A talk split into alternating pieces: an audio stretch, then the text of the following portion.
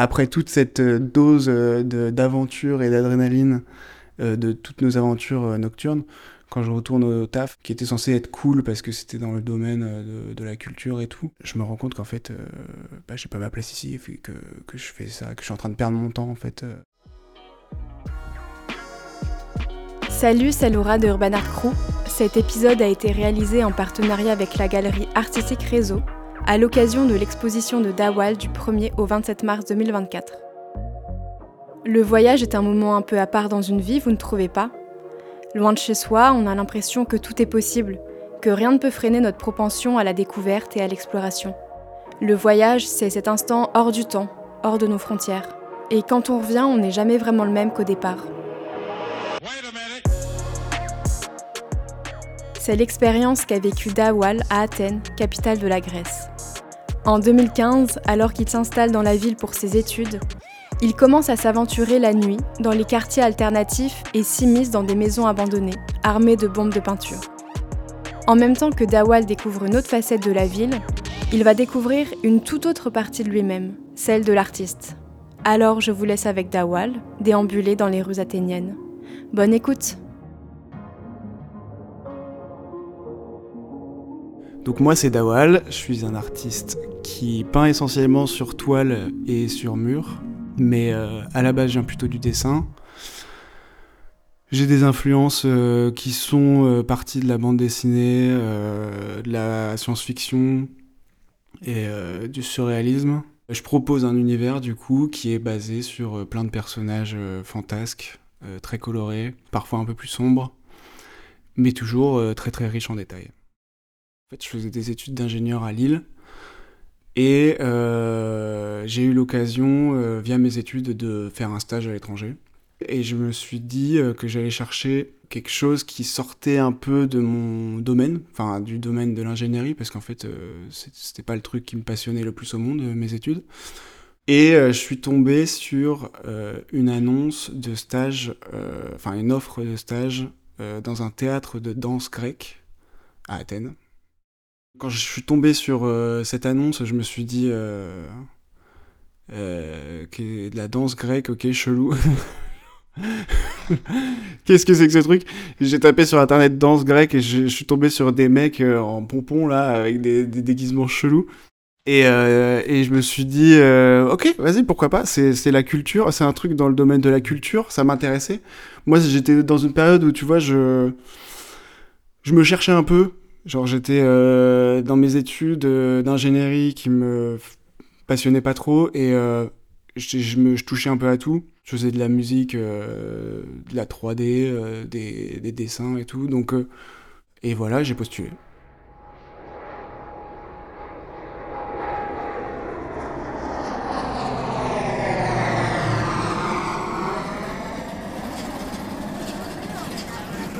Donc j'arrive à Athènes. J'arrive à l'aéroport et je prends le métro pour aller rejoindre mon appartement en banlieue. Et du coup, ouais, la première chose qui me marque, je crois que c'est déjà je vois le métro complètement repeint, enfin genre complètement recouvert de graffes. Absolument toutes les rames, vraiment, il n'y avait pas une rame qui était clean, tout était recouvert de peinture.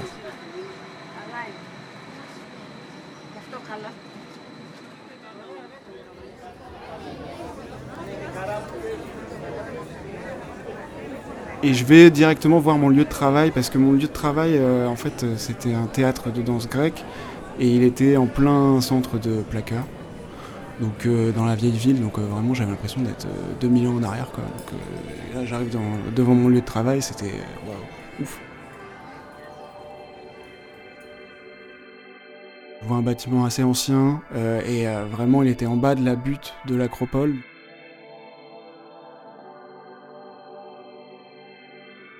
J'arrive, je commence le taf le lundi et grosse désillusion parce que j'arrive dans un truc assez miteux. Enfin, on me met dans une pièce, on me dit voilà, tu vas travailler ici.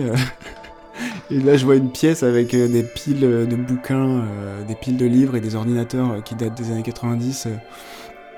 Où genre, voilà, en fait, mon taf, ça consistait à répondre à des mails en faisant des copier-coller de textes et répondre avec le profil LinkedIn du président de l'association pour essayer de vendre des espèces de diplômes foireux qui n'avaient aucune valeur. Enfin, t'es dans un lieu de ouf, t'es dans un quartier de ouf, mais en fait le travail qui vend du rêve sur le papier, en fait, c'est pas ouf.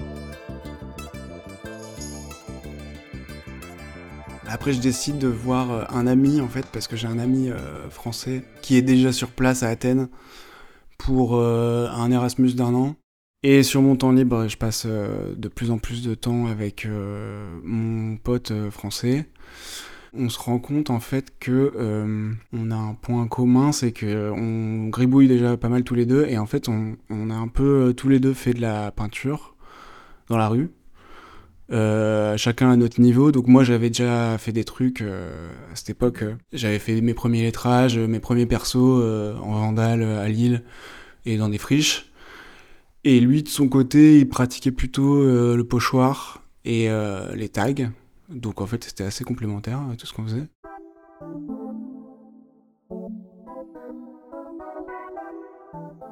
Et en fait notre fief, l'endroit où on passait plus clair de notre temps, c'était le quartier d'Exarchia. Déjà, de base, dans Athènes, il y a énormément de peintures partout. Enfin, c'est vrai que je vois vraiment des graphes absolument partout. Mais l'endroit où vraiment il y a le plus de peintures au mètre carré, c'est Exarchia. Vraiment, il y a des messages absolument partout sur les murs. Il y a énormément de messages politiques revendicatifs. En fait, c'est un quartier qui est construit sur une butte, donc un peu en pente. Et en fait, c'est historiquement le quartier un peu contestataire politiquement, où il y a eu vraiment beaucoup d'affrontements avec la police. C'est le quartier en fait qui rassemble un peu toutes les idéologies de gauche ou d'extrême gauche, notamment pas mal d'anarchistes, du coup. On retrouve énormément de squats. C'est un quartier de lutte où vraiment on est sur une population de gauche.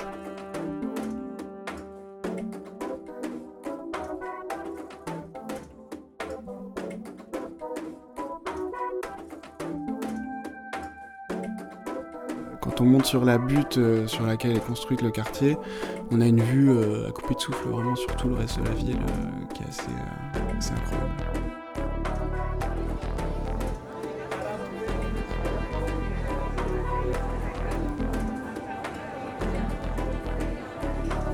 On passait pas mal de temps en fait sur la place principale, donc une espèce de place triangulaire où il y a pas mal d'arbres, et c'était un peu là le cœur du quartier, parce qu'il se passait vraiment beaucoup de...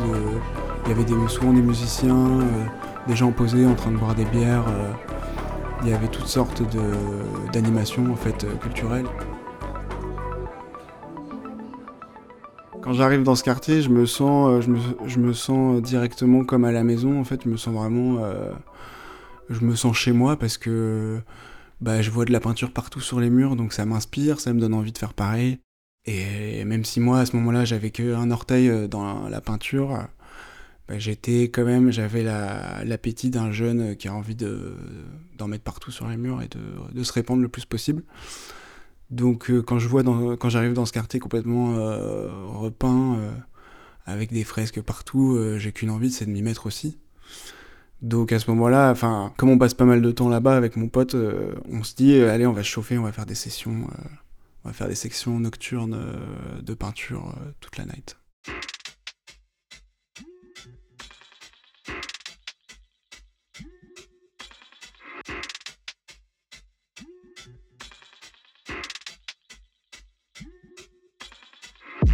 En fait, la police ne rentrait pas vraiment dans le quartier à l'époque où j'y étais, parce qu'ils étaient vraiment malvenus. Ça donnait souvent lieu à des affrontements, donc vraiment la police était assez peu présente dans le quartier.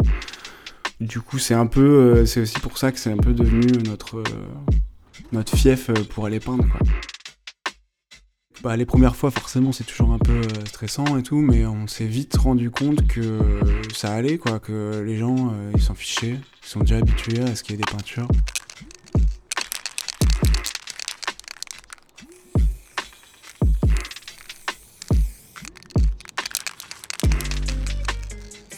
Au début, on peignait surtout à hauteur d'homme, quoi, dans les rues peinards. Comme à ce moment-là, je peins principalement des têtes, des personnages, avec un air un peu hagard. Il me fallait que je trouve un spot pour être tranquille pendant au moins une demi-heure. Et mon pote, lui, comme il faisait des pochoirs, il pouvait aller beaucoup plus vite.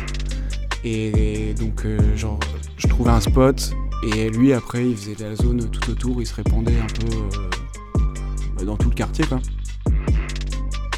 Mais vraiment, on avait cette différence de pratique qui faisait que lui allait très vite et moi, j'allais plus lentement. Donc moi, il fallait vraiment que je sélectionne mon endroit pour peindre et que je bouge pas pendant une demi-heure, une heure. Donc, c'était un peu plus contraignant pour lui, mais voilà, on s'est adapté, chacun avec sa pratique.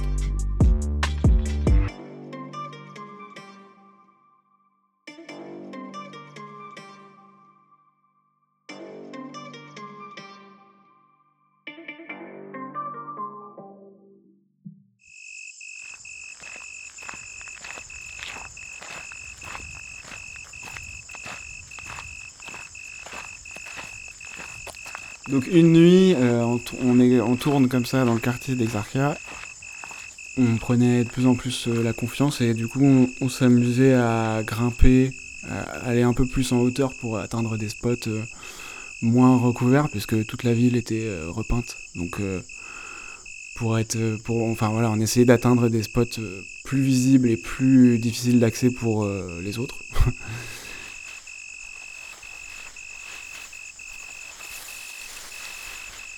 Donc cette nuit-là, on prend un peu plus de risques et on décide d'escalader. Il y en a toujours un qui fait loguer en bas pendant que l'autre escalade. Il y a énormément de bâtiments abandonnés. Et la plupart du temps, quand on se balade, on voit des maisons, des portes qui sont cadenassées avec une grosse chaîne.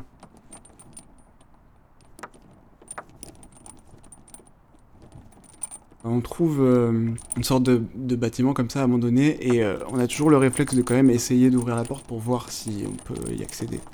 Et à un moment, on trouve cette porte qui avec une chaîne, on essaye quand même d'ouvrir et en fait la chaîne, il n'y a pas de cadenas dessus. Donc on rentre, on enlève la chaîne, on rentre à pas de loup.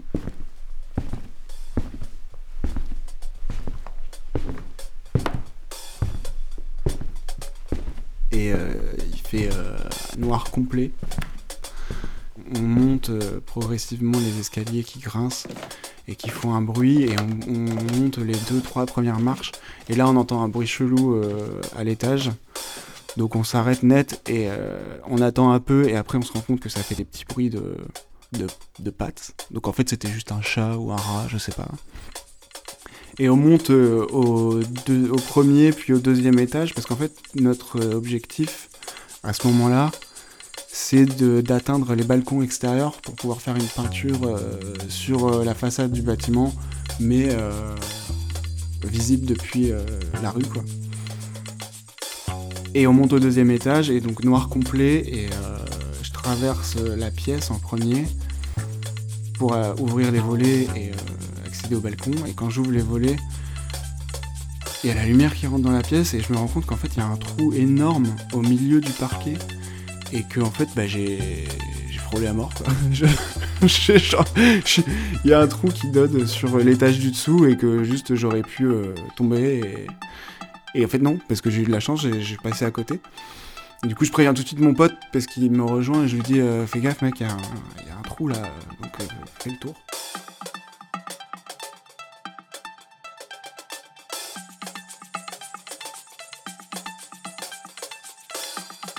On arrive au balcon et on se prend donc chacun un balcon, c'était des petits balconnets, et on prend chacun un balcon et on fait chacun notre peinture, donc lui il fait son pochoir sur le mur depuis le balcon et moi je suis sur le balcon en train de faire ma peinture, donc voilà on a passé une demi-heure là, tous les deux quasiment. Et on est redescendu tout content et on voit notre peinture d'en bas sur un spot inatteignable, donc génial.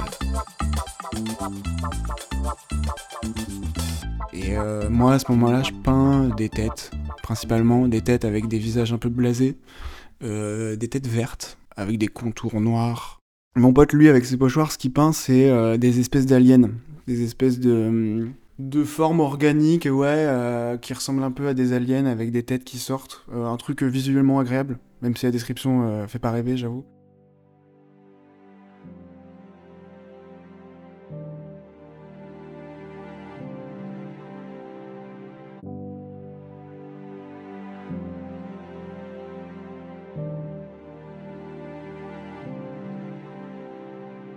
Ça nous arrive de passer à côté de l'université, donc l'école polytechnique d'Athènes, qui se trouve voilà, juste à côté d'Exarchia. Et en fait, elle est ouverte au public à tout moment, à toute heure. Donc on rentre dedans, et là je découvre une université recouverte de peinture, vraiment comme je n'avais jamais vu, avec une cour intérieure, avec des fresques énormes, des tags partout. Et bah, j'essaie de comprendre du coup l'histoire derrière cette université, comment ça se fait qu'elle est aussi recouverte de peinture et libre d'accès comme ça à toute heure. Et j'en parle à un grec qui m'explique que en fait, l'université, enfin l'école polytechnique, ça a été le lieu d'un soulèvement pendant genre dans les années 70. Pendant la dictature des colonels, parce qu'en fait, en Grèce, il y a eu une dictature pendant quelques années. Le lieu de contestation, à un moment, c'était cette université. Et il y avait beaucoup d'étudiants qui occupaient l'école, qui avaient même mis en place une radio, je crois, pour passer des messages de révolte.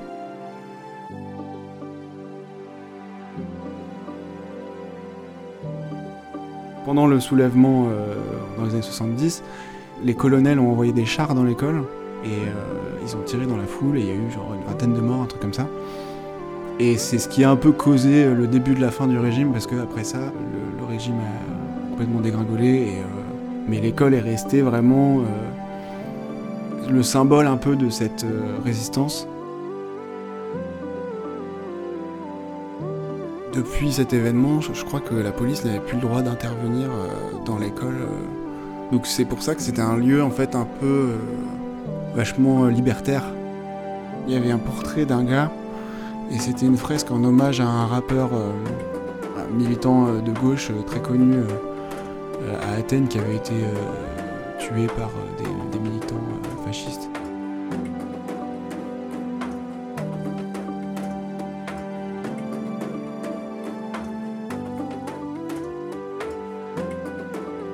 Et nous, je me souviens, pendant nos sessions nocturnes, on passe souvent à côté de ce bâtiment et on rentre.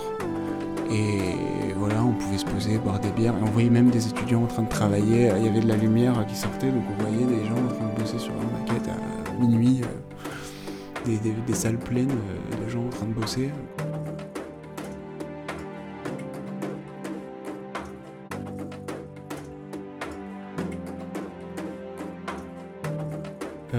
Là, actuellement, ils sont en train d'essayer de construire...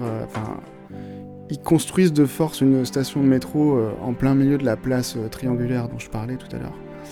Ils se heurtent un peu à la résistance des riverains qui veulent absolument pas que cette station se construise parce que ça va apporter de la gentrification, ils vont abattre des arbres et puis le quartier va perdre un peu son essence... Il va être un peu noyé dans cet ultra-libéralisme. Et du coup, je sais qu'en ce moment, il y a des travaux qui sont surveillés 24 heures sur 24 par des policiers et des agents de sécurité pour que les travaux se passent bien. Alors que c'est un chantier qui va durer 8 ans à peu près. Donc déjà, ça veut dire que maintenant, la police rentre dans Exarchia sans problème. Voilà, il y a un chantier sous surveillance qui pose problème pour les riverains et qui serait potentiellement la fin de Exarchia telle qu'on la connaît.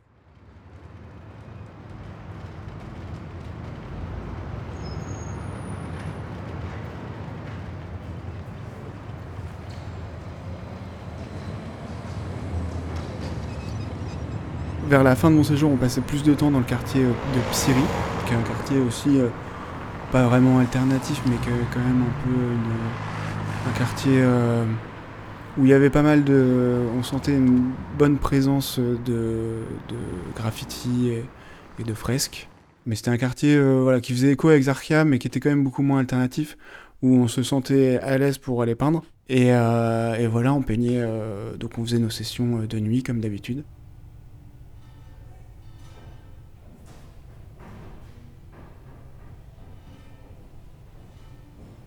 On trouve un espèce d'immeuble qui a l'air complètement vide. Enfin, de l'extérieur, on voit les vitres et on se rend compte que l'immeuble est vraiment vide.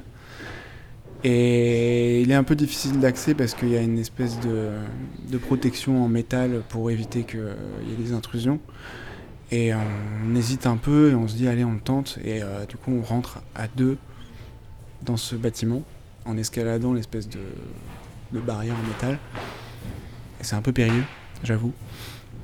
Et du coup, on se retrouve dans le bâtiment et en fait, on se rend compte que c'est pas un bâtiment abandonné, c'est plus un bâtiment neuf qui est presque fini d'être construit, mais qui est complètement vide. Il n'y a pas de cloison, il n'y a pas de... On dirait un bâtiment qui va devenir...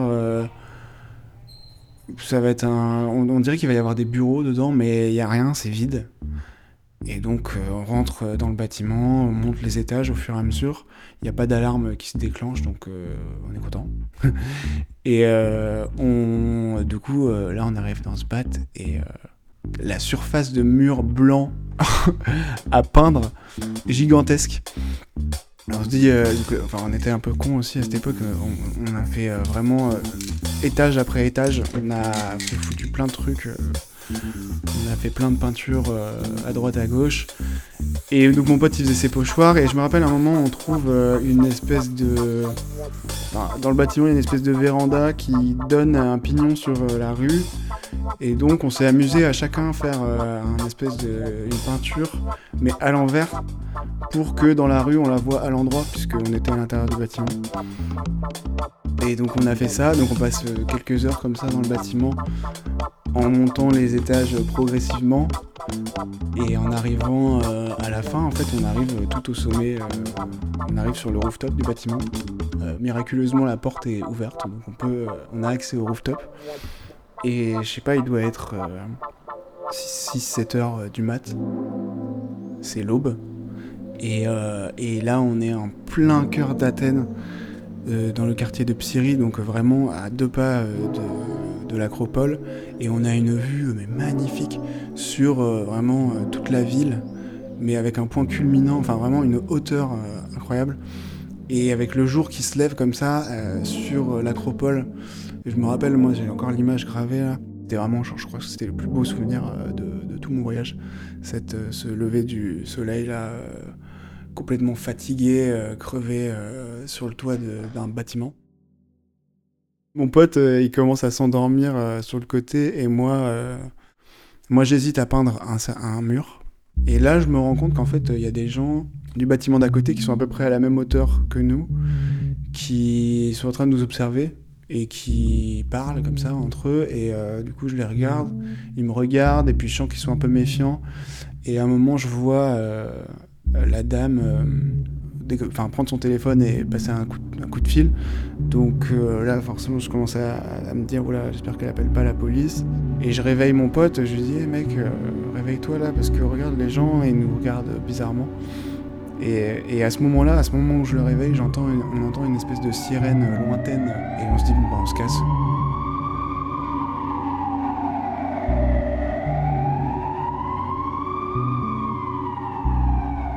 On descend les étages assez rapidement et on arrive en bas du bâtiment.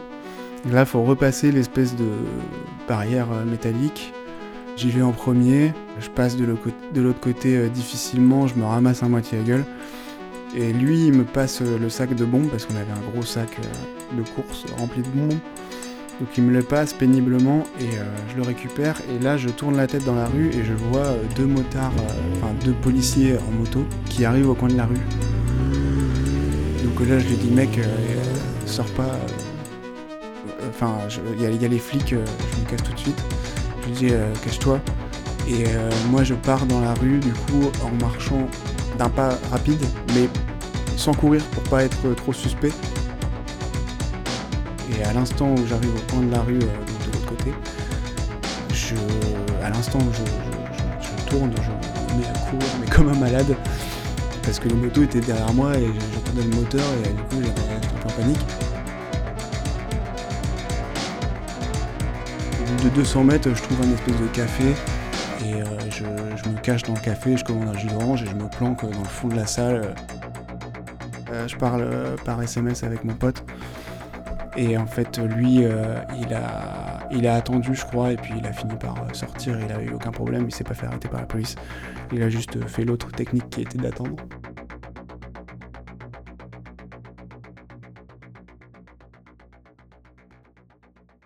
Et donc voilà, on s'est quitté sur ça, on s'est pas revu après on s'est pas revu, on s'est revu, mais je veux dire, ce soir-là, cette nuit-là, on s'est quitté sur ça. Et après, je rentre chez moi, je dors, et puis le lendemain, je vais au taf. Et je me souviens que, enfin, je sais pas, juste, j'étais au travail, en train de faire les mails hyper chiants, et avec les souvenirs dans la tête, et en me disant, mais qu'est-ce que je fous là, quoi, genre, pourquoi je suis en train de faire ça, quoi, genre...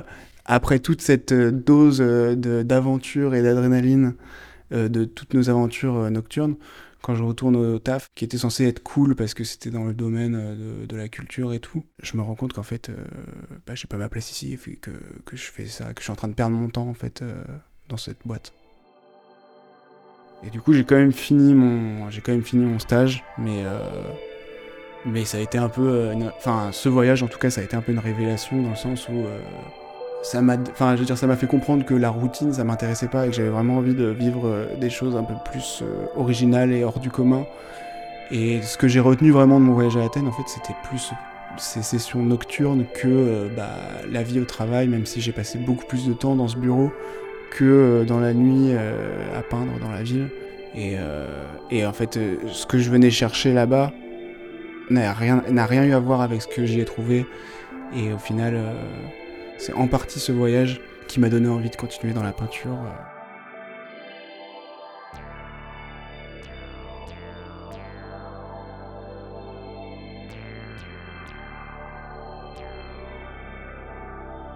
En revenant d'Athènes, j'ai quand même décidé de finir mes études pour pas perdre tout le travail que j'avais effectué avant. Mais par contre, j'avais vraiment la détermination au fond de moi de vouloir continuer à peindre et potentiellement en vivre. Mais là, j'en étais très loin.